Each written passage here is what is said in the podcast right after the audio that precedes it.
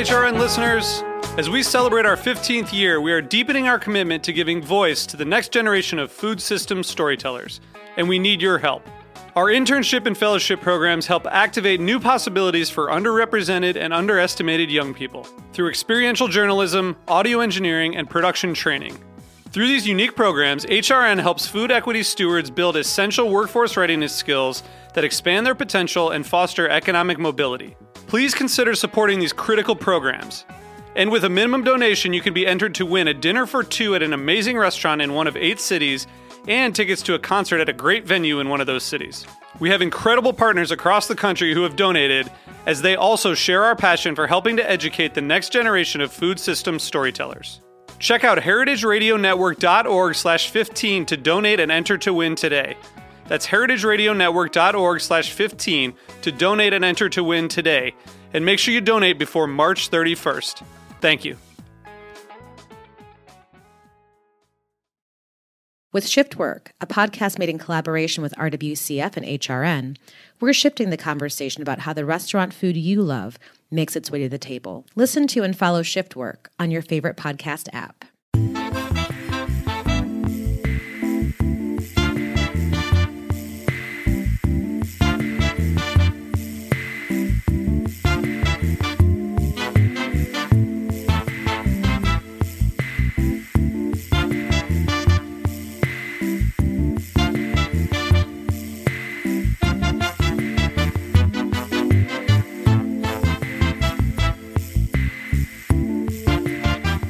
Welcome to the Grape Nation, your weekly wine journey. Our guests are Tomoko Kuriyama and Guillaume Bott.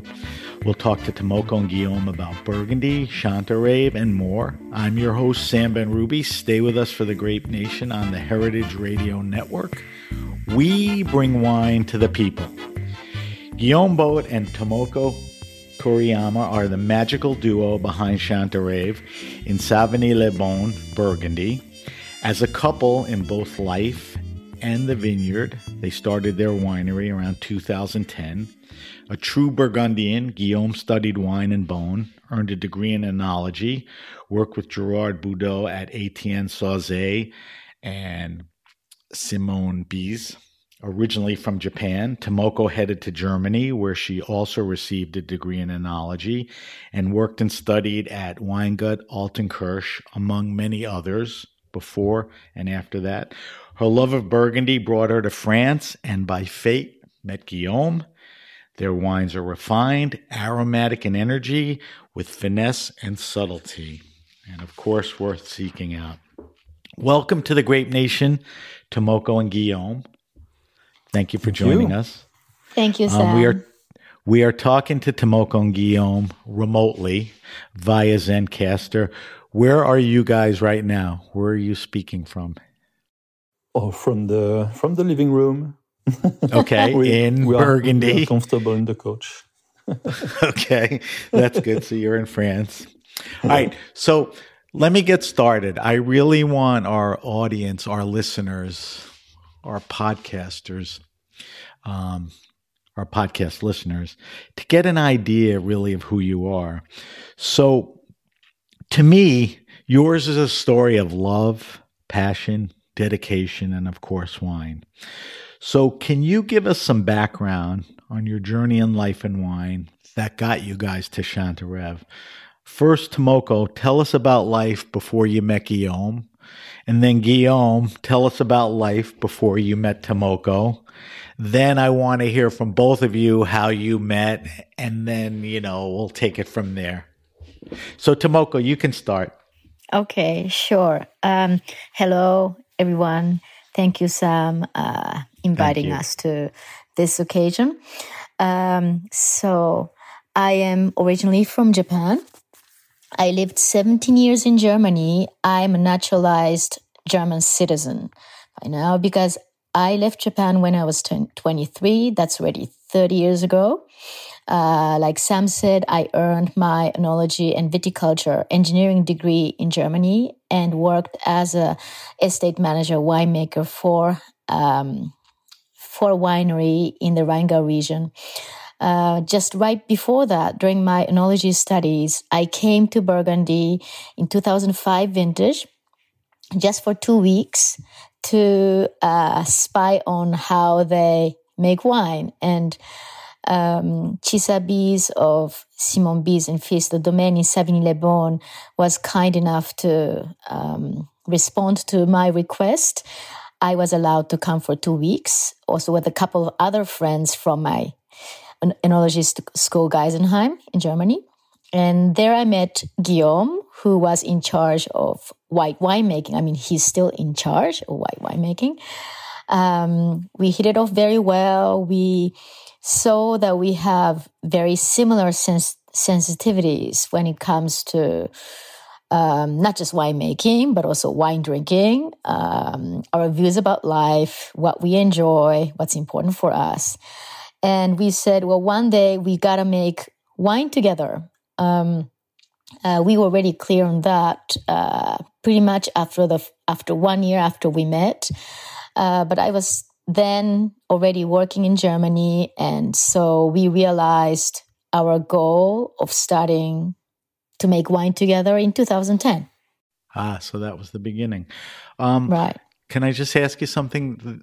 When you said you came to Burgundy while you were in Germany just to kind of snoop around or see what they were doing, yeah. Was that with the idea to bring good ideas back to Germany, or were you thinking maybe, you know, you would come to Burgundy because you were ready for a change? Ah, no, no. At that time, uh, it was to bring the ideas back and experience back to Germany to continue okay. working there because, um, well, I was always passionate about wine, but I was very much rooted in Germany at that time and also very partial to the grapes Riesling and also right. to uh, Spätburgunder, which is in Burgundy, Pinot Noir. So that was one of the reasons. But for example, Riesling making and the white wine making in Burgundy are very different, very, very different. I thought it's good for me to have a different perspective, ah, perspective on white winemaking. Yes. Yeah. Yeah. Yeah. So that that made sense. All right. So Guillaume, you mm-hmm. Dijon, Burgundy. You know, yes, tell me how you came. You know, through the sort of the, the ranks. Um, well, as you know, I started my uh, my career in winemaking at Etienne Sauzet. I worked there for seven years uh, before joining Patrick Bize at Domaine Simon Bize. Um, and at Bize, I, I made uh, I made 20 years there. Wow. And, um, yeah, and it's nearly. And the then end. Tomoko told us how you met. Can you clear something up for me? Mm-hmm. Are you? St- I'm confused, and I shouldn't be. Are you still working at Bize, or did you walk away to devote, you know, time to your winery? Yes, yes, yes. Uh, since beginning of uh, this year, I work. I still work for Bize, but just three days a week. Okay, so you pulled back to devote. Yeah, and right. uh, that will be definitely the end uh, end of March, and then I will be hundred percent with Tomoko at Chantereves. Oh, so it's it's it's coming up. Oh, um, oh yes tell me, Guillaume, I mean, why now? Like, you know, why this year? You know, I, I understand that the two of you really have a, you know, small mm. but ambitious, you know, winery. Mm, mm, mm, why did you make the decision? Why not a year ago? Why not two years from now? The big change for, for us was uh, this opportunity to buy uh, some vineyards uh, in uh, beginning of 2020. Um, before that, we were almost 100% what we call négociant vinificateur. Right. It means that we, we, we, we buy some grapes from other owners. And so, uh, so, so by acquiring the property, you felt you were going to need to devote more time to your project. Yeah, but the, okay. the big change is um, when you when you only have to vinify and age some wine in barrel. It's it's it's already a lot of work. But when you have when you have uh, vineyards, that's really another world. Right. I, I want to get into that with you. Yeah. Yeah. So yeah. you, yeah. You wouldn't so, have time to do it. Um, so Tomoko began uh, to work in our domain uh, almost alone, but um, this this situation couldn't stay for long. Yeah. I had I had to join, and um, and financially uh, now we can uh, we can finance my uh, my salary too. that that's why that's an important that's an important point. well, yeah. Point. I, but I don't think you're going to get too much argument from anyone. Tomoko, let me ask you something. Yes. yes. You know, you talked about many, many years in Germany. Mm-hmm. Um, what I'm curious is while you were in Germany, yeah. you had a lot of influences. Yes. You know, tell me what some of those influences were, you know, and how you applied them to wine and even who some of the people were. Because is it fair to say that your tenure in Germany has a lot to do with how you think about wine, how you make wine, what you're doing now? Uh, yes and no. Okay. Um, the I was since I decided to become a vigneron, so that's wine grower, because that's the that's how we are uh, brought up. Uh, brought up. I mean, like that's how we are trained here in Europe. Is we don't just do winemaking or just um, viticulture, a European uh, approach to winemaking is usually you do both. You start with a grape production, and then you make them into wine, and and so um, that is primordial. That is uh, same in F- Germany, also in France, quite similar. Um, and then there is yes, there is. Um, it's particular with Riesling making because Riesling making, for example, is it's not traditional. It's actually relatively new after the war that uh, we could make a Riesling, dry Rieslings of the style that it is today, which means very fruit forward, uh, very acidity driven. Uh, that was only technically possible after the war.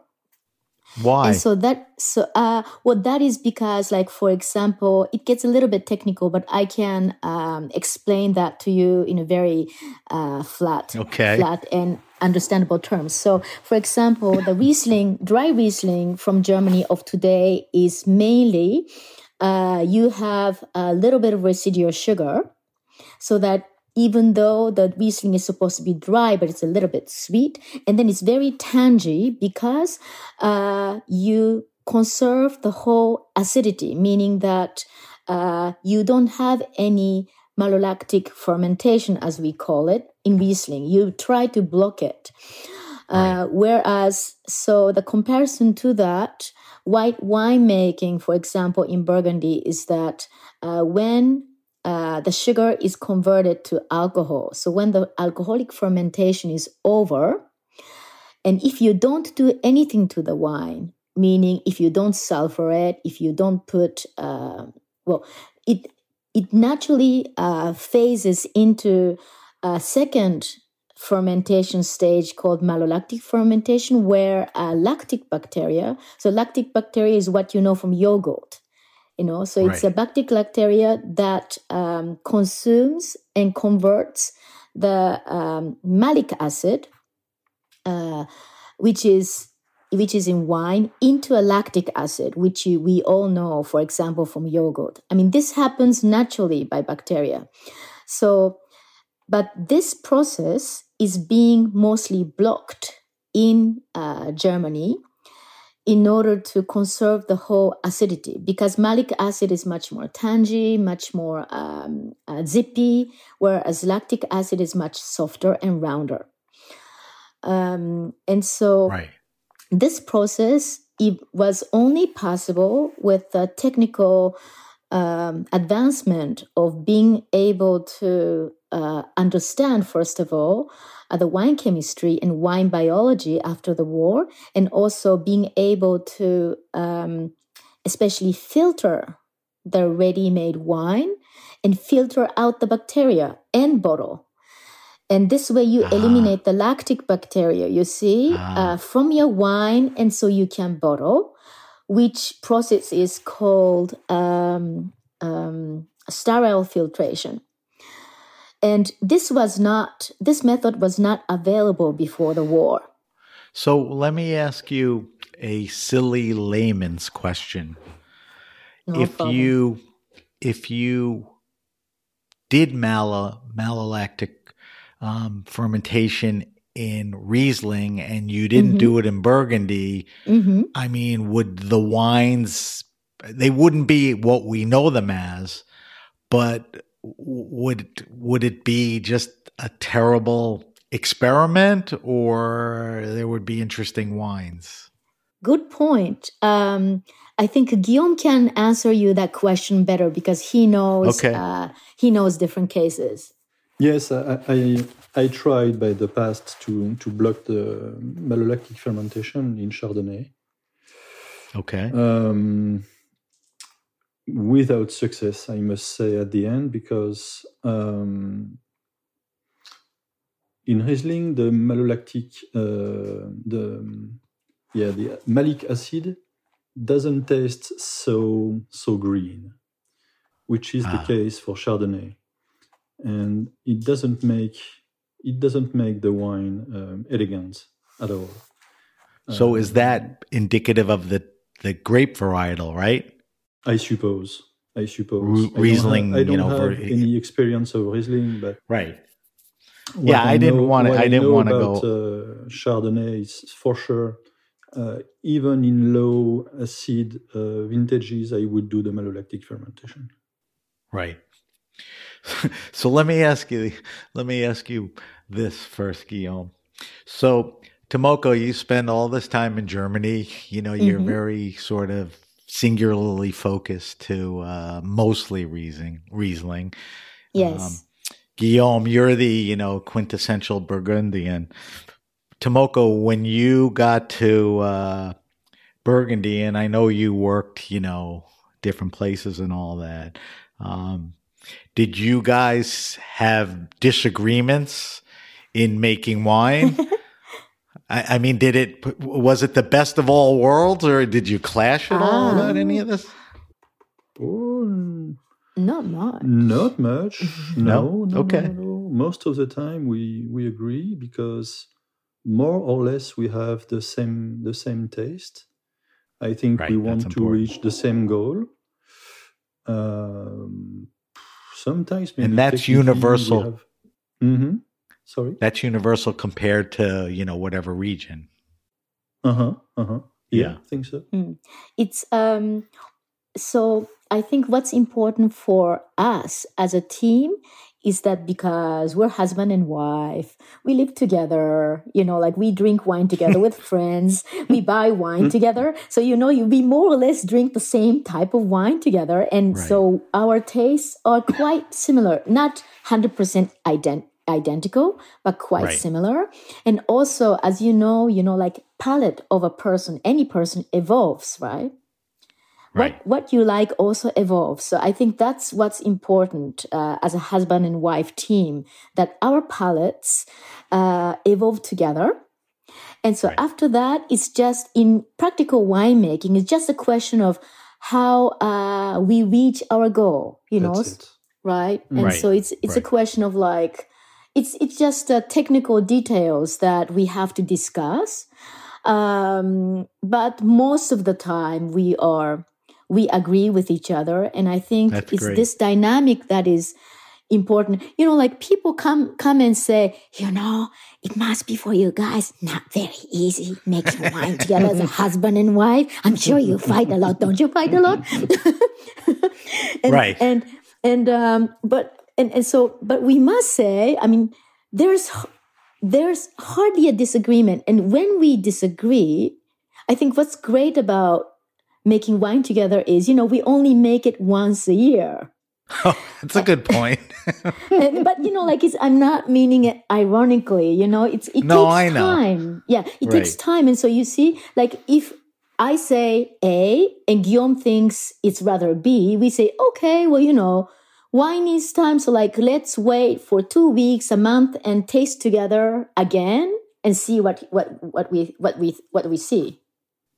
Well, a difference in opinion and, you know, a dialogue is always good. But, you know, I may have to do this interview a year from now because, as Guillaume said, I think he said March. Basically, he's going to devote all his time to Chantereves. That's right. So let's see what happens then. Okay. Yeah. I mean, it's all lovey dovey and romantic now, but you know, a couple of Yay. months in the vineyards and in the cellar, you know, twenty four seven. We'll see what happens. I'm joking. Yeah. I'm very, no, no, no, I'm very positive. We'll see, see, you. In I'm very positive it'll work out. Um, is it fair to say that you know your wines? Um, have a Burgundian, German, and even a Japanese influence? I mean, have you has all that poured into your wines? Do you think? I would say yes, probably because um, very very often we think that the the wines reflect the the people who make it. Right. So in our case, of course, we have uh, all this uh, different inspiration. Um, even if we work for the same goal, I think it's um, yeah we can't do without without this. I think our, that's uh, origin. Yes, mm-hmm. that's what may mm-hmm. make your wines you know more interesting than most. Um, All right, so let's talk about the wines. Let's get into everything a little. You had mentioned this earlier, but I want you to just, you know, go over it again. You know, Chantereves has been a negociant vinificateur pretty much from the beginning. Mm-hmm. Um, and right. you mentioned you purchased, I think, at least around five hectares of your own vineyards. Can you first, again, just tell everyone what a, a is, you know, a, a negociant vinificateur, which is really up until now or recently, you know, what you were doing. Negociant vinificateur, meaning that we buy the grapes or uh, in case of white wine, freshly pressed juice or grapes. Okay. Um, and we make our own wine. So, because the difference between a simple négoce and a négoce vinificateur is uh, the simple négoce, you could be doing either making the wine yourself or buying the buying the ready-made wine and sell them. Right. Right. Uh, so we emphasize that we are négoce vinificateur because uh, all the wines that we uh, bottle ourselves are made by us. Right. So you are dealing with multiple growers, you know, in different, you know, mm-hmm. regions in the area. Tell me, you know, philosophically or process wise, how do you select your growers and what's important to you from them? Um, you know, I know it's mm-hmm. relationships and availability, but you know, tell tell me about that because you want what you want, not what you can get. I mean, obviously, mm-hmm. right? You want mm-hmm. the best mm-hmm. stuff. So, how do you go about, you know, selecting growers and, you know, what demands do you, you know, ask of them? Oh, well, the, the first thing we do when we, when we meet uh, a new uh, grower uh, is to go is to go in his own uh, parcel and uh, and see how it is. Um, we are always um, curious to talk with him to know how he works in the vineyard. But right. um, of course, it's uh, it's our job too, so we can we we can see we can see quite easily if um, if he's working good or not, if he uses uh, pesticides or not, right? If he's bio or not. This is quite quite easy when you are used to it. It's quite it's quite easy to to see. Right. Um, can you? Is it has it become competitive to find you know vineyards that mm. follow your requirements? Like if I decided I wanted to come to France and become a negociant vinificateur, I mean, is mm. all the good stuff taken up at this point, or can you get what you want? We can't get all that we want. That's for sure. Okay. Um, but at the end, you know, we are not looking for a specific appellation. We look for uh, well-made uh, grapes. That's the most important. Um, so you'll our, go where this, the quality is, not absolutely. You know, absolutely right. For for example, uh, uh, we don't necessarily want to to work with the appellation. I say Puligny because I work for Puligny.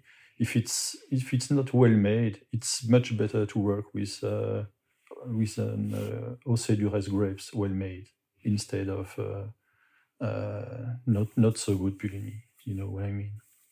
Right. So, talk to me about some of your négoce vineyards you know, and the wines. I mean, I know at times you could make up to a dozen plus, you know, reds and whites.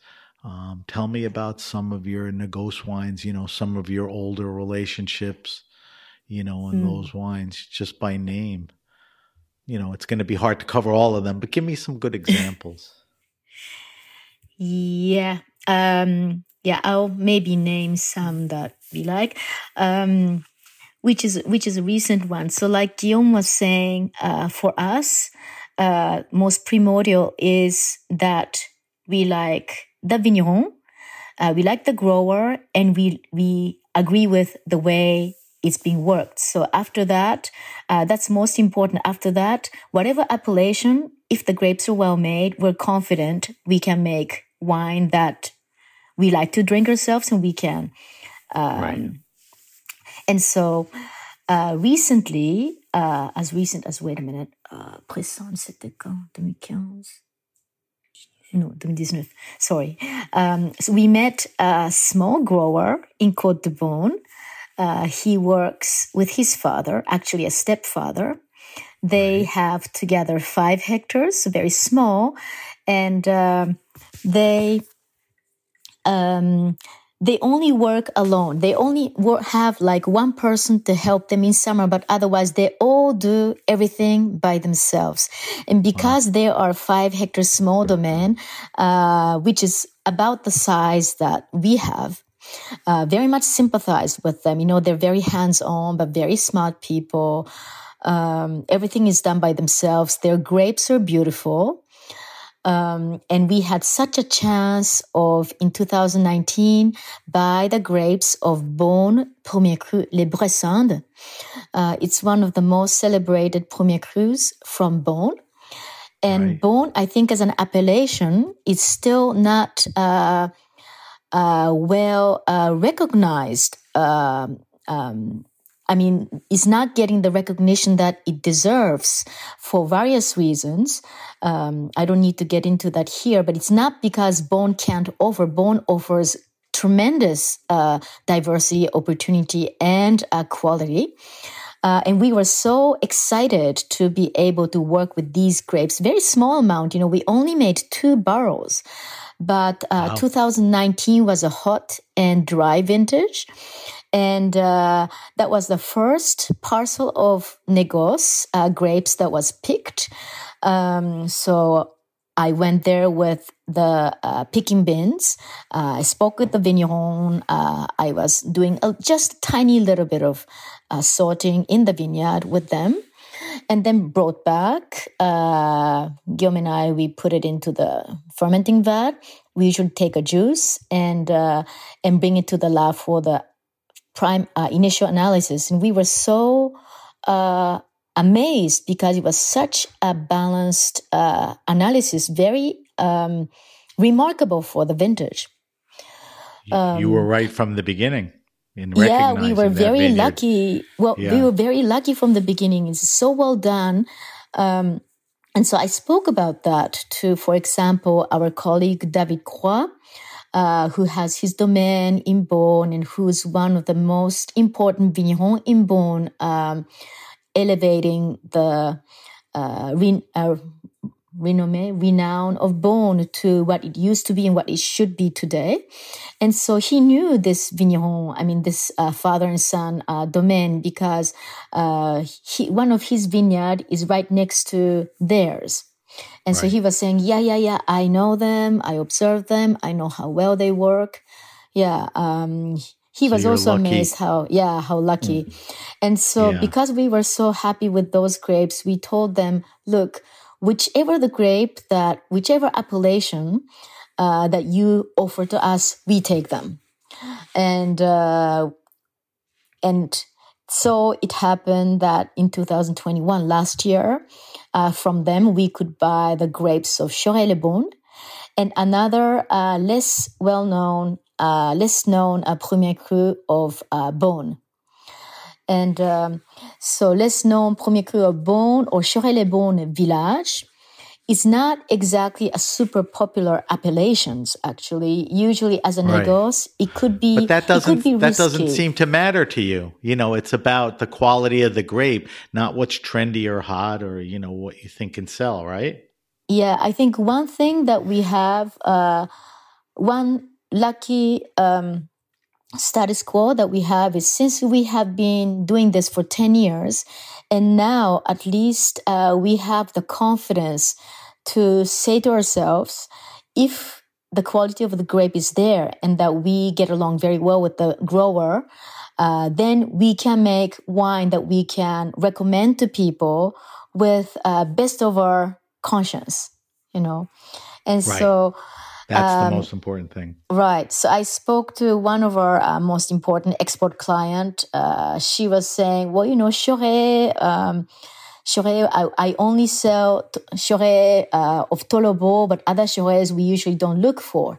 But that didn't deter us. We were sure that we would be able to make Chorey that people would say, wow, I mean, we should look into overlooked appellations. Right. I think I think you're at the point and you you've earned that whatever you make will be made well and there'll be interest in people wanting to drink it. I mean that being said, you you've made Volnay and Pommard and you know um Yeah. Auxey-Duresses, you know, you, you Mm-hmm. do- you you do all of that other stuff too, but it's it's very you know vineyard designate select to what's important to you. Do you buy as much grapes now that you've bought property? Um, the négoce is still uh, bigger than that we can produce from our own vineyard. Right, Yeah. it's bigger, but because you now have the property, are you buying not less than the property, but less grapes than you used to as a négoce, or you're still buying the same amount? No, no, we, we still buy the same amount. Okay. Yeah. All right, so you're just you're just you know adding to that. No, Um, because we we it, you know it's uh, as you said it's quite competitive to find some good grapes Hmm. to buy, and we are very prou- proud of our, of what we we we are able to buy. So so Right. yeah, we. I mean, will the keep them. story you told about the stepfather and son. I mean, that's a Mm. great story. Mhm, So, mhm. Owning your own property is different than acquiring grapes as a négoce. You know, you alluded to that before. And Tomoko, I know in the past you've said excellent farmers make excellent wine. I think you know we all agree with that. Um, Yeah. The question is for both of you. You know, you could jump in, whatever. Um, tell me about your vineyard philosophy and the practices that you follow. You know, I think you've revealed a little of that, you know, talking about other things. But there's a way, you know, that you approach this and the basic things that are important to you as far as the vineyards is what? Okay. Um, well, we we work uh, we work bio, of course. Right. um, even if we are not certified. But um, we complete uh, this uh, this work, this bio, with uh, phytotherapy, which is um, quite new approach here in Burgundy. Um, Tomoko and I made uh, several um, um, comment on formation Uh, training. training um, with a guy who is called Eric Petiot. um, there's many uh, many different um, growers now who train with this guy to learn from him, and um, this is very very interesting and um, um, how can I say um, complémentaire. Uh, it complements, yeah, It complements the the bio approach, organic. Right. the organic Right. uh, approach. Yes. hmm Right. Um, so you are practicing as close to organic in some newer ways. Certification doesn't matter. Yeah, phytotherapy Uh, is actually um, to uh, to be aided by other plants to um, to better the quality of your own farming. So, like using the decoction of uh, horsetail or um, fermented extracts of uh, different plants. Um, it basically um, strengthens the immune system of the plant, immune system Right. of your vines. Yeah. Right. So there's an, a diversity in the vineyards where everything is complementing everything, but it's thought out. Correct. Yeah. Yeah. Yeah. And So even if you work organically, we still use uh, copper and sulfur, and uh, Right. this kind and phytotherapy helps to to uh, um, um, reduce the the amount of uh, of copper and sulfur. right. So you're you're trying to be as minimal with that as possible. Absolutely. Um, the property you recently bought is predominantly aligote, or it's Aligoté? algote. You know me, I'm some Yeah. New York guy who can't pronounce French words. No problem, no problem. I was the same when I came here. yeah, I'm sure French you weren't. Um, Still difficult. but the property is it predominantly algote? No, um, no, no. Uh, what- it's actually quite varied. Uh, Okay, We bought altogether uh, 4.7 hectares, uh, right. of which 4 hectares planted, and it's 1.5 hectare out of uh, 4, 4, 4.2 is aligoté, and then other 1.5 hectare is Haute Côte de Beaune Blanc, so that's Chardonnay. right. And then we have uh, 0.7 hectare, so it's quite a sizable plot of Savigny Rouge, so that's Pinot Noir. Uh, we have uh, 0.15 uh, hectare of Savigny Blanc, uh, so that's Chardonnay. And then we have 0.2 hectare of Chorey-les-Beaune Rouge, so that's Chorel Village, Pinot Noir. Right. Now the aligote is that the first time you worked with that grape? Not Um, I, I mean the first time you were bottling it. I mean were any of the other négoce vineyards aligote? The first plot of aligoté that we we we we bought um, it was in um, in uh, 18 Right. um, But 18. previous to that, did you make any aligote from any No. of the other negotiations? Okay. So that so can you Yeah, yeah, oh yeah in seven did make yes in 17 in Okay, 17 but not we but made less our of first that than aligoté. any but it right. was less négoce. ali- less aligote than you know everything else.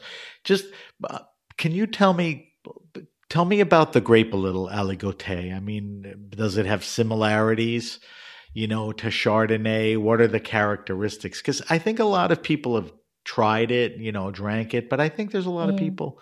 You know that may not know much about it, and you're starting to see more of it coming out of Burgundy. So, how would you describe it? Um, well, no, it's um, it's it's really something else compared to uh, compared to Chardonnay, Okay, what are the differences? and and um, now with the the climate change, uh, I think aligoté uh, can be one of the solution to keep making some French fre- fresh and balanced uh, white wines, because um, even if the grapes are uh, ripe, uh, there is always a good acidity in uh, in aligoté. That's Right. the big uh, the big difference with Chardonnay. Uh, Chardonnay, especially in uh, hot years, hot vintages, we really have to uh, make the harvest at not not between 12 and 12.5 uh, potential alcohol. Otherwise, acidity will be too low, and by consequence, the the wines too too heavy, too fat. Uh, so, mm-hmm. so you have to deal with climate change as far as planting. You mentioned, you know, thinking about varietals. You know, when you pick ripeness and all of that. Does this? Is it inevitable that who knows how long from now, when climate change really has its effects, will you blend, you know, Aligoté with Chardonnay just to balance it? Good or question. are they singular? Yeah, I mean, you're not doing it. Yeah. We we also have to deal. Sounds with, like a uh, no, with, with, with, the law, you know. right. Uh, yeah, sure. But um, well, why not? We can we can try, but but um, you know, as a Burgundian, we like we, we like right. it. we like we like it. We like it separate. yeah, I, um, I, I I think that's ultimately the answer. I mean, you could do you know some blends, but certainly, yeah, sure, it wouldn't yeah, be there's, the same. There's another uh, sorry, there's another aspect to it because uh, when we're when we're planting, we are allowed to have up to fifteen percent of other but authorized grape variety in your plot. Meaning that if you, for example, have Haute Côte de Beaune Blanc, which should be Chardonnay, but you're allowed right. to have up to 15% of aligoté in there. And so we, for example, with uh, one of our colleagues whose, whose aligoté is very well known, um, we got an advice from him that when, for example, we do repiquage, that's uh, planting uh, the vines, I mean, replanting the dead vines in already planted plot. You know, like when a vine dies out, you have to replace it. So, like if it's a Chardonnay vineyard, why not replace it with uh, a couple of aligotés? Right. Uh, so that I mean, this is a this we personally think it's a much better approach than acidifying the wine afterwards. Right. That's that's a good point. Um, mm. Guillaume and Tom, Tomoko, we have to take a quick break. When we mm-hmm. come back, I want to talk to you. We move from the vineyard into the cellar. I just want to talk to you a little about, you know, your winemaking practices um, for the reds and the sure. whites. Mm-hmm. So we're talking to Tomoko and Guillaume from Chantereves. You're listening to the Grape Nation on the Heritage Radio Network. We'll be right back. Hi, I'm Kiki Louya, the Executive Director of Restaurant Workers Community Foundation, and I'm the host of a new podcast called Shift Work. In the last six months, some 6,500 restaurants have closed their doors, and there's never been a time when restaurants and their 12 million workers have been more vulnerable. It's time to transform hospitality. With Shift Work, a podcast made in collaboration with RWCF and HRN, we're shifting the conversation about how the restaurant food you love makes its way to the table. What does it really take to make that experience happen? And who are the countless workers responsible? We're talking porters, cleaning crew, prep cooks, servers, baristas, hosts, bartenders, barbacks, managers, sommeliers, and chefs. I'll also introduce you to organizations that are leading industry transformation. We'll discuss mental health, fair pay, racial justice, and how hospitality can change for the better. We need it. Listen to and follow Shift Work on your favorite podcast app. Okay, we're back. We're back with my guests, as I mentioned in the intro, the magical duo of Tomoko and Guillaume, who make up Chantereves. And I mean that sincerely. All right, so we talked about you know how important farming is and you know all the years that i've been doing um, the podcast the recognition of how important farming is um, and just not you know the product itself manufactured in the cellar really is what makes you know great wines but you got to get into the cellar and make the wine. So let's talk about your uh, winemaking. I know this that you guys are very technical, from experience, but I also know you're very intuitive. Um, mm-hmm. So without getting, and, and both of you may have to sit on your hands, without getting too technical, talk to me about your winemaking philosophy. Cause there, maybe they're buzzwords to winemakers, but you know, there are things you do like, you know, whole cluster and natural mallow. you know, talk to me about the basic things, you know, that you do that's important to make the wines that you want to make. Start oh, with white, you know, because you're not making. There are certain things that for, cross over, but you're not making the whites exactly for, the way you're making the reds. For both color, I would say uh, precision, but simplicity. Okay. Actually. Okay. Um, for the whites, um, we we we crush b- before pressing. Uh, we let then we let the juice uh, settling down for uh, for a night, and the day after we we put the the fresh juice uh, in barrel for the fermentation. We okay. use um, without adding sulfur. Yeah, yeah, yeah. At that we, point, no sulfur. We, yeah. Okay. Yeah, no, we we had we had nothing. Uh, fermentation is done with um, indigenous uh, yeast Okay. Indigenous yeast. Yeah. Right. Which is uh, natural yeast. You're not, right, you know, natural yeast. Natural yeast. Right. That's it. Um, where, uh, as we don't use any sulfur in uh, vinification and uh, and aging, usually the malolactic fermentation is done uh, uh, quite quickly. Right. I mean, during during winter, it's usually already done even if the cellar is cold.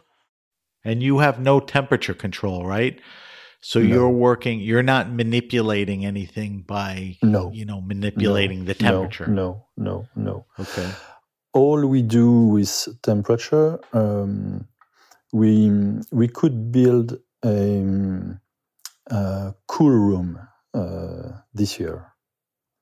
Okay. So I- instead of manipulating manipulating the grapes or uh, the, the, the fresh juice, we cool down the grapes. Ah, naturally. By, by, a... by, by, putting them in the cool room. And uh, that's right. very, this way it's very soft and uh, it's a lot of respect for the, for the grapes.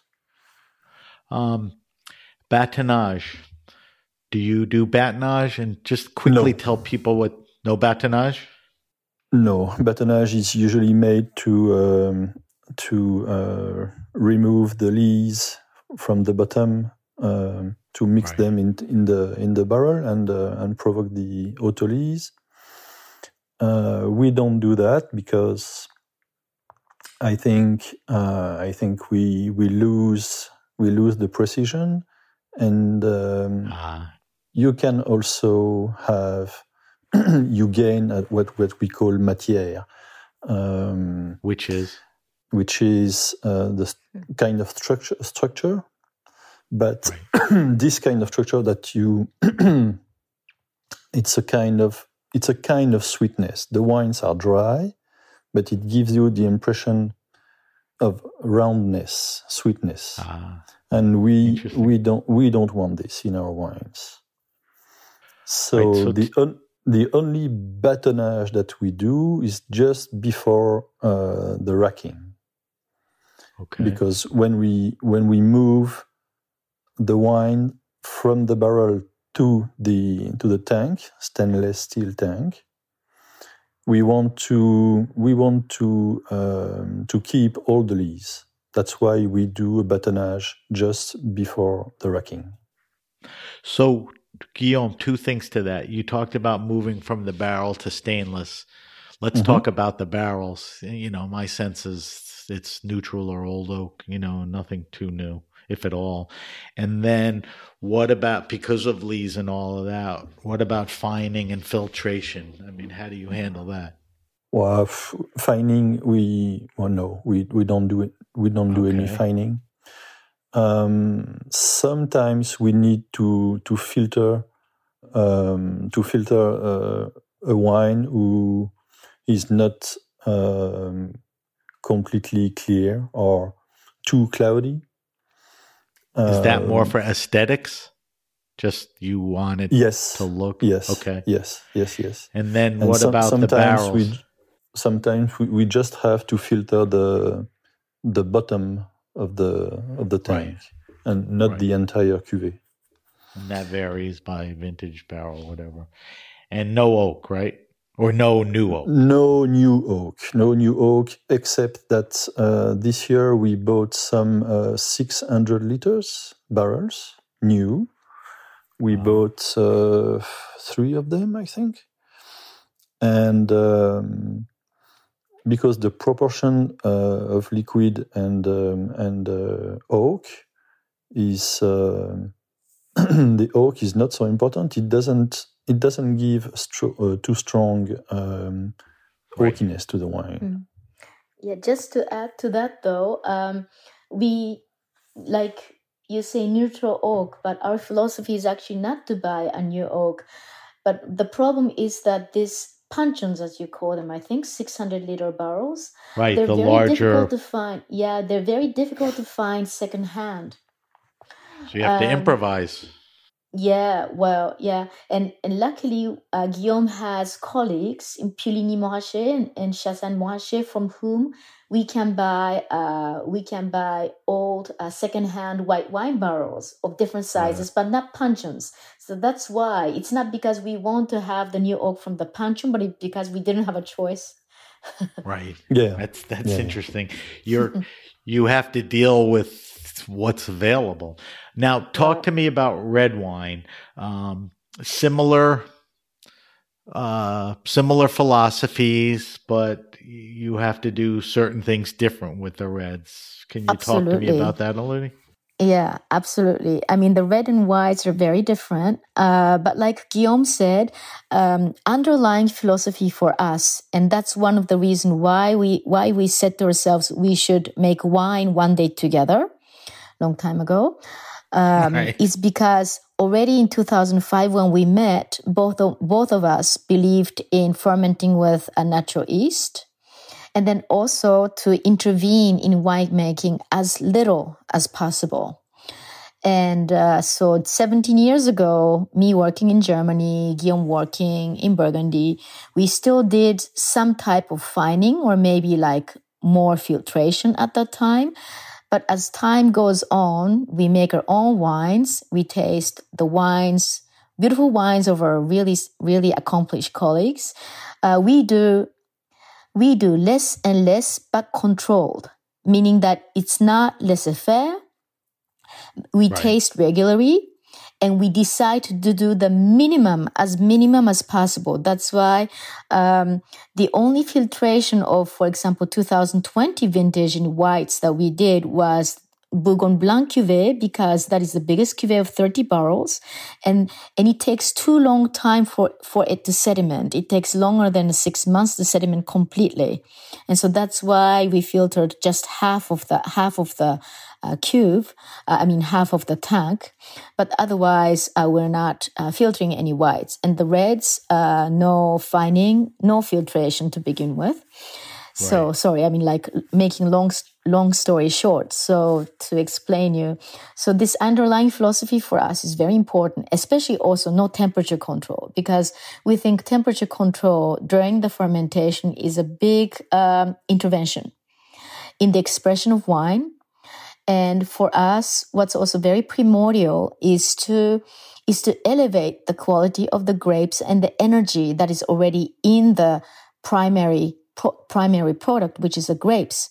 So that's one of the reasons why we ferment our reds 100% whole cluster, nothing distemmed, because we think whole cluster fermentation as a as means for us is the best way to um, elevate the energy of the fruit. Right. But Um, you you didn't always do whole cluster, right? You know, Sorry? about seven eight about seven eight years ago, you switched to whole cluster. Yes, you know very years. well. So up, so from 2010 to 2013 vintage, during four years, uh, we were destemming almost everything. And then from 2014 vintage, we turned to 100% whole cluster, uh, which is, which, which is maybe at that time too bold and a little bit, little bit, But the- uh, reckless. the mo- what's the moment that you decide to switch as you, you you do some barrels where you did whole cluster or what you were looking for to make the wine more complete by doing the Yeah. stems and let it, that's why you switched Yeah, the the the uh, i the is biggest impre- inspiration we we got, and uh, especially for me was uh, when we could taste in the cellar of Nicolas Faure. He's a small grower uh, in Côte de Nuit. Uh, one of his most known uh, cuvées is his old vine aligoté from Pernand-Vergelesses, and then his uh, Nuits-Saint-Georges Village, Les Herbus. Um, we could taste Nico's 2013 uh, Nuits-Saint-Georges Village, Les Herbus, in his cellar. And he is uh, he's known to always keep his whole cluster. Now, in 2013, it was a big challenge, I think, a big adventure for a small girl like him, who doesn't have much of a wiggle, you know, like wiggle space Right, to right. go for. And we could taste that from the barrel. And I said, wow, I was it. just That's knocked it. out by how beautiful the wine was. And so I must say, Guillaume always wanted to go a high percentage whole cluster. And I didn't have the guts to do it. And after tasting Ah. Nico's whole cluster, I said to Guillaume, you know what? I'm ready. So like, and uh, yeah. So one more question on the uh, winemaking. Um, the use of yeast, the inoculation for the reds, is it a little different than the whites or is it the same? Sorry, inoculation of the whites and inoculation The, the, no, the red wine. I, I mean the, the the yeast or the way you. I don't know if I'm asking it right. I mean, is there what's it called, pied de cuvée or Ah, pied de cuve? cuve. Ah, pied de cuve. Do you yeah. do you have to do that with reds and you don't necessarily do it with whites? Um, we mostly do with both colors though. Uh, but Okay. that is with that that's still with the natural yeast, and that is not with Right. the Right. right. Yeah, Explain. It's I almost like people know how to make sourdough bread with starter. You know, just Exactly. explain what that means. Yeah, so it's a starter in English. I mean, Guillaume can explain it. I think pied de cuve. Starter, yes. Um, from my point of view, it's much more useful uh, for Pinot Noir uh, rather than uh, Chardonnay Right. because uh, when you work uh, uh, 100% whole cluster, um, if you don't have a, a correct fermentation, you have a big risk to to get some uh, acetate Right. from from the really beginning of uh, encuvage. Uh, wait a minute. Uh, acetate. Uh, acetate is um. What is an acetate in English? Acetone. It's it's something that uh you know when when you it's a smell that you get, for example, Right. from the manicure. Right. It's like a nail polish or remover. Exactly. It's ve- Mhm, very absolutely. strong. A little offensive. Absolutely. Yeah. Absolutely. So you you want to stay away from that. If yeah, if you have a Yeah. weak fermentation with uh, 100% whole cluster and almost without uh, without sulfur, after two two or three days, you, you will get you will get some uh, some acetate.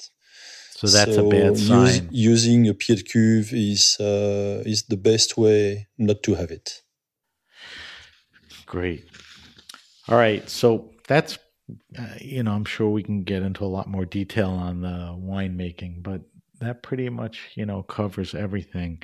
Um, I want to do something with you guys that I do with all my guests every week, and it's called our wine list. And what I do is I ask my guests five questions. I've asked everyone the same five questions, they don't change.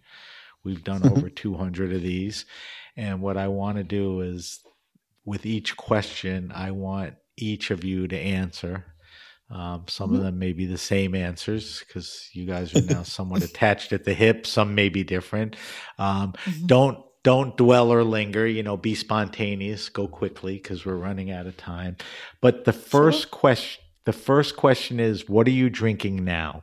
What's in your fridge? What are you experimenting? you know, other than tasting your wines, you know, like Tomoko. I mean, do you continue to Cool drink question. Riesling? You know Beer. what? So, so okay. So Guillaume, your answer is beer. You're done. All right, Tomoko. Um, what I'm drinking, yeah, for example, uh, a lot of lot of Labet from uh, Jura, one of the most celebrated uh, organic natural wine producer. Um, Spell From- Labet. L A B E T. right, That's it. LABT, Labet, Okay. both whites and reds. When there is some Labet in the fridge, I don't drink beer anymore. Okay. All right. So you you could be swayed. I like that. All right. So anything else? Anything else? Yeah, sure. There, there are many. I mean, if it's from Burgundy, it's from one of our most uh, valuable colleague, Domaine Dandelion. I think the wines aren't yet uh, exported to New York, but they're coming to the Paulée in New York soon. Uh, we're coming. Oh, with them. good. In March. Yes. Yeah, Mhm, exactly. Will you Yeah. will you be in for the Grand the Grand Cru portfolio tasting, or you're just going to do Yes, Paulée? Yeah. there too. Yeah, Both. Okay. Good. both. All right. Paulée is av- the La Paulée is available to the public. The Grand Cru is really an industry tasting. All right, so those are good answers. The cool thing is, what's it called? Dandelion. You, Oh. you just Yeah, Domaine Dandelion. So it's dandelion, right? In right. English. So you you just revealed something that we should look out for down the road, not right now. Yeah, right. they make uh, they make mostly haute côte de Beaune, uh, pinots, um, or aligotés. Uh, beautiful wine. It's one of the most uh, accomplished and pure uh, natural wine that you can find from the region. Sounds like your stuff too, and I don't mean to call it stuff. Um, all right, second question. Maybe you agree on this. Maybe you each have a different one. But tell me your favorite wine and food pairing. Not something you eat, you know, every night, every month, but and not what you think a great wine pairing, wine and food. What you like. I mean, what's your favorite wine and food pairing? Tomoko, you go first. Yeah. Okay. Well, maybe Guillaume's, Guillaume's gonna say the same thing. My most favorite okay. is is uh, vin jaune from Jura with Right. uh, with uh, breast breast chicken uh, cooked in white wine with a cream sauce and uh, mor- mori. Mori is is uh, um, mushrooms. More Mushrooms, right. Yeah, mori uh, is also from the region. I mean, that's usually many people eat that for Christmas, and that's my more I think most favorite. What's the first thing you said? Vin jaune? What is Vin jaune, yeah, vin jaune is an oxidative, uh, oxidative white Oh, wine. vin jaune. Okay. Yeah, Again, Yeah. again, I I I process the way I pronounce French, so I get it now. So Vin jaune with um, the breast, I got that. All right, Guillaume, same or something different? Oh, something different. Uh, different. Um, Beer and a sausage. That's no, no, we, are, Okay. we are not. We are not in Germany. No, no, no, no.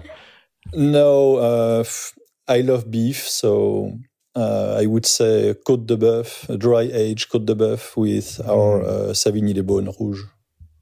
Okay. I, I I think that's your favorite, but that probably could work for anyone too.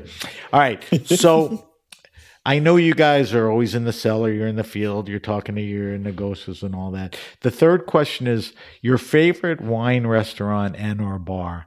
And the idea of the question is is not to leave anyone out or to favor anyone, but just pick a place, I guess in the area that you don't have to drive too far that has a great selection when you walk in, you know, it's a great vibe and the people that own it or uh-huh. run it just know what they're doing. Is there any place, you know, that comes to mind? I, Absolutely. I think we will have the same uh, the same answer. Yeah, at more or this less. Go, point. go we ahead. have we have the chance since uh, how much? Two years to have a wonderful restaurant here in Savigny-les-Beaune. It's called Le Soleil. Um, and there there is two two chefs. Um, Leila from Morocco originally, and uh, Svante from uh, Sweden. They I think they are, they are they are not married, but they they are a couple. Uh, in life So that- and al- also in the kitchen. Nice. And, so that's um, Le Soleil, S O L E I L. Yeah, like the sun. Okay.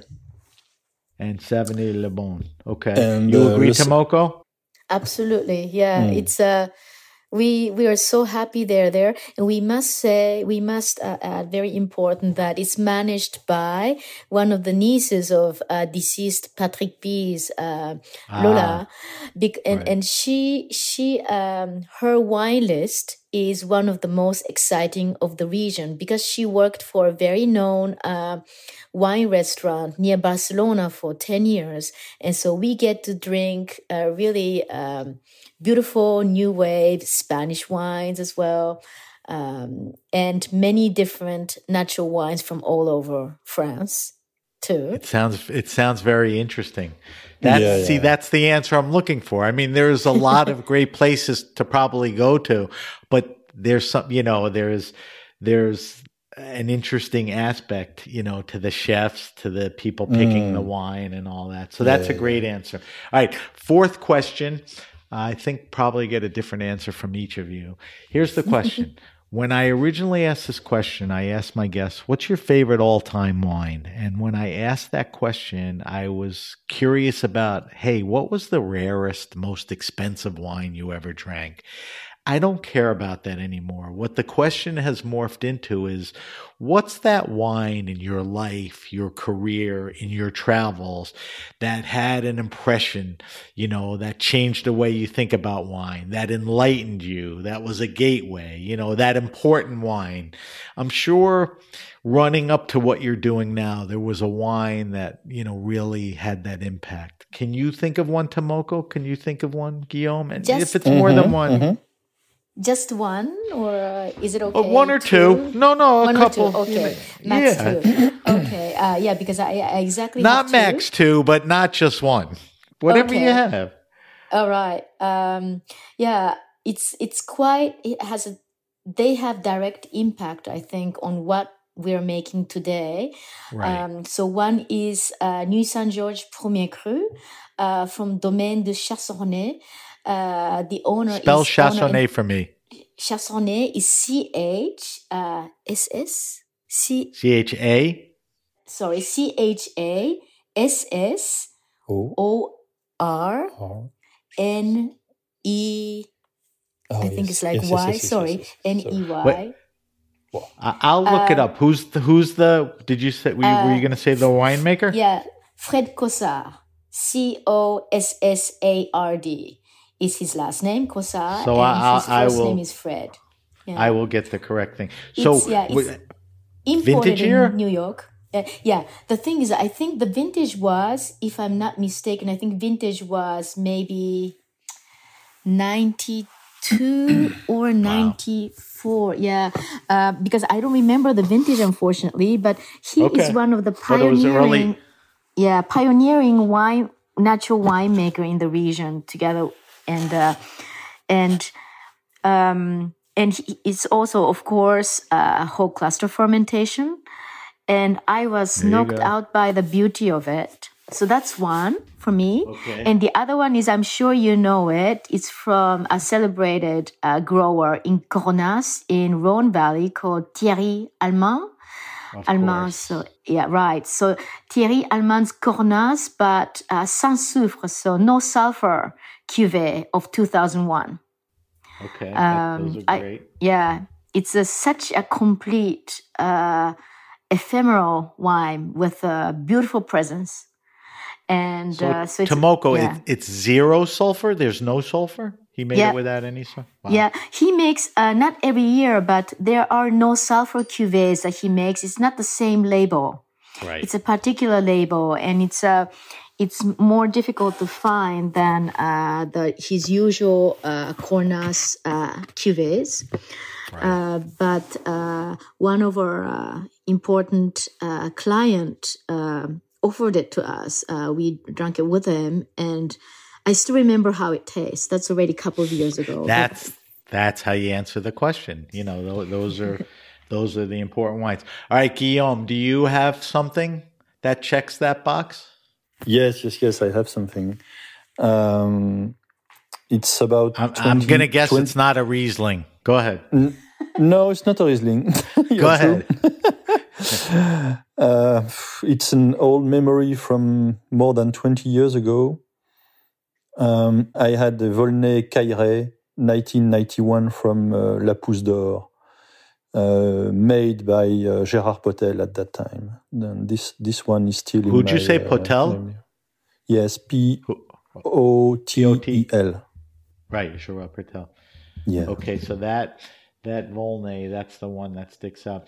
All right, good job. I didn't mention this, but and I have one more question, but I just wanted to say that you know we promote the show on social media, and I will post these answers because our listeners love to hear.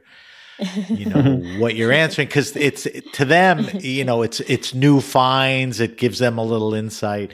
Um, so we we will post the answers in the coming week. Here's the last question.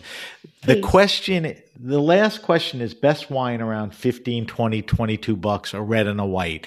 I don't want you to answer that. What i want you to answer is we all know that Burgundy in the last 5, 10, 15, maybe in 20 years has become so expensive. Mm. Some wines are so rare. The auction houses are driving, you know, the prices up, the scarcity. So mm-hmm. tell me if I wanted to find the best value, value to cost in Burgundy, what should I be drinking? Like, is Aligote one of the answers? Tell me where the best value in Burgundy is. And, eh, you know, it, it could be your wines. It doesn't have to be. I just want people, I don't want them to be scared away from Burgundy because of price or scarcity, because there's plenty of wine there. What's a way to drink we good totally Burgundy? agree. Yeah. Aligote is, is for sure one of the one of the answer. Okay, so that's the, the white. What would Yeah. you say for a red? Haute Côte. Harder, right? Haute Côte. Yeah, Haute Côte de Beaune. There, Okay. there are many. Um, also, because of the climate change, you see, Haute Côte is uh, higher in altitude. Uh, 30 years ago, it was it had more difficulty than it has today to ripen each year, and these days, I mean, since already Ah. 10 years, I mean, it ripens every year. I mean, there's no problem, and So it's and been so good. And you make haute good. cote de Beaune. We do make haute côte de Beaune, yeah. Right. Uh, there are many, many. For example, there's also a village level red called Nuit Village. Uh, I have a couple of good friends making them. Uh, they can have great character finesse and still affordable. Uh, also, also, I recommend you look for appellations that uh, from Burgundy they haven't yet heard of. Uh, not heard of. I mean, like less heard of, or Like less renowned, maybe. Yeah, like Marsannay, like Fixin. Like uh, Ladoix, like Chorey-les-Beaune, like Auxey, like Saint-Romain, um, Monthelie. Monthelie. Though that's that's you know that is definitely a strategy because in those areas there's some terrific makers. They're making good wines and they're you know farming good grapes. So what's encouraging is you mentioned mm. six, eight, ten different options.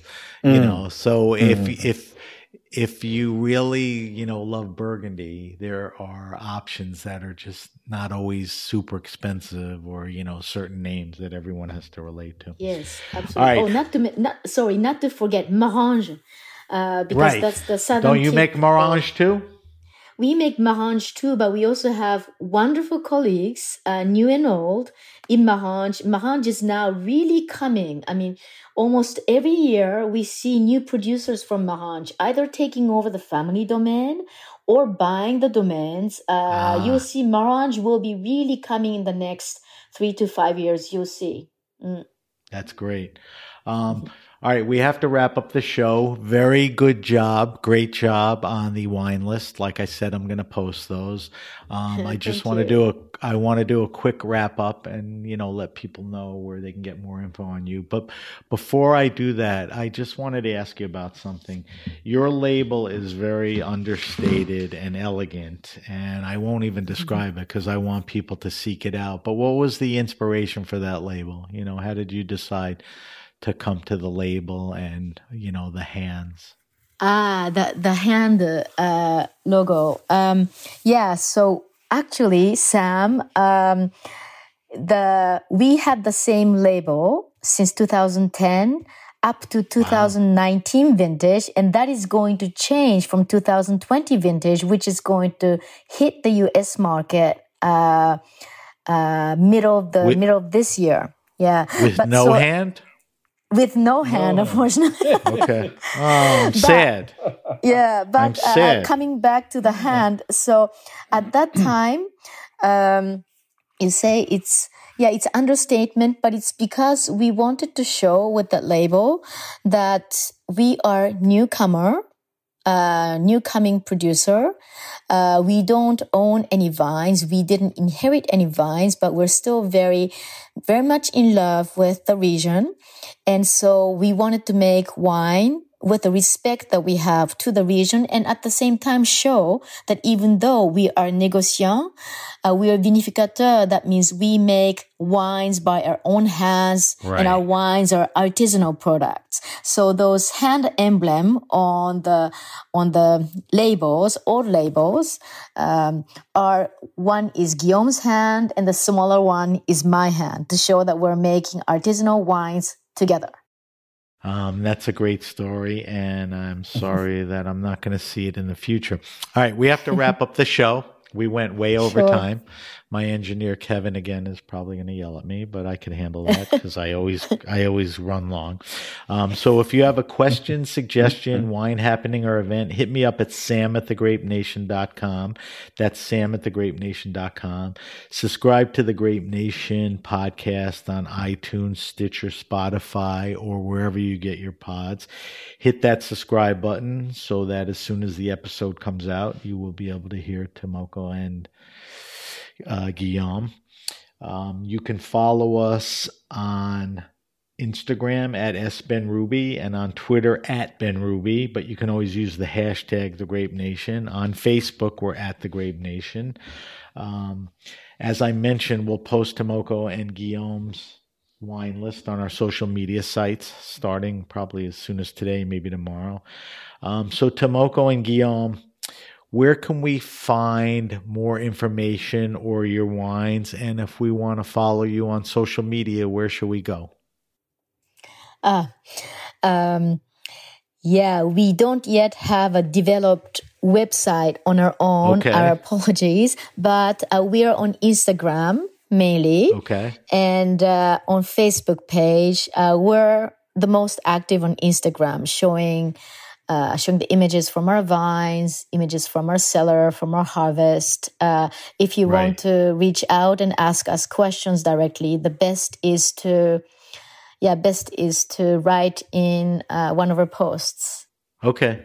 Um, and, you know, in doing my research and following you for a long time, I know that you don't have a website.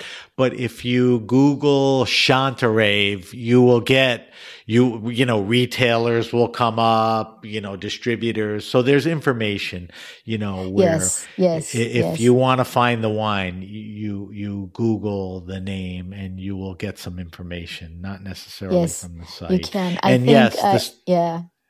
Well, the social the best, media helps. Uh, yeah, social media helps, but also our apologies and also our gratitude to uh, one of our great imp- importing, distributing clients, Grand Cru Selection in New York. Uh, on their website, there's a quite comprehensive information on us. Yes, I was going to mention that. It will it will show you the wines. It'll show you, you know, how they're made and all that information. So that's G R A N D C R U, two words, Grand Cru Selections. They yeah. import and distribute the wines. All right, we got to wrap up. Um, I want to thank our guests, Tomoko Kuriyama and Guillaume Bott. Uh, Thank you so much. You. Separate names, but together for life. Um, I, I, I can't thank you enough for doing this and giving us a peek um, into what you guys are doing. I mean, like I said, you are a magical duo and you are making magical wines. And I was really interested in your story and I wanted other people to hear it. And I think all that soulfulness and everything translates into the wines. And, you know, one of the reasons I do the show is to get the story out, but even, you know, is important to get people to try the wines. Um, so hopefully, you know, we did that. So thank you for coming on and telling the story. Thank you to our engineer, Kevin, and everyone at the Heritage Radio Network. I'm Sam Ben Ruby, and you've been listening to The Grape Nation. The Grape Nation is powered by Simplecast. Thanks for listening to Heritage Radio Network, food radio supported by you. For our freshest content, subscribe to our newsletter. Enter your email at the bottom of our website, heritageradionetwork.org. Connect with us on Instagram and Twitter at heritage underscore radio. You can also find us at facebook.com slash heritage radio network. Heritage Radio Network is a nonprofit organization driving conversations to make the world a better, fairer, more delicious place. And we couldn't do it without support from listeners like you. Want to be part of the food world's most innovative community? Subscribe to the shows you like, tell your friends, and please join the HRN family by becoming a member. Just click on the beating heart at the top right of our homepage. And thanks for listening.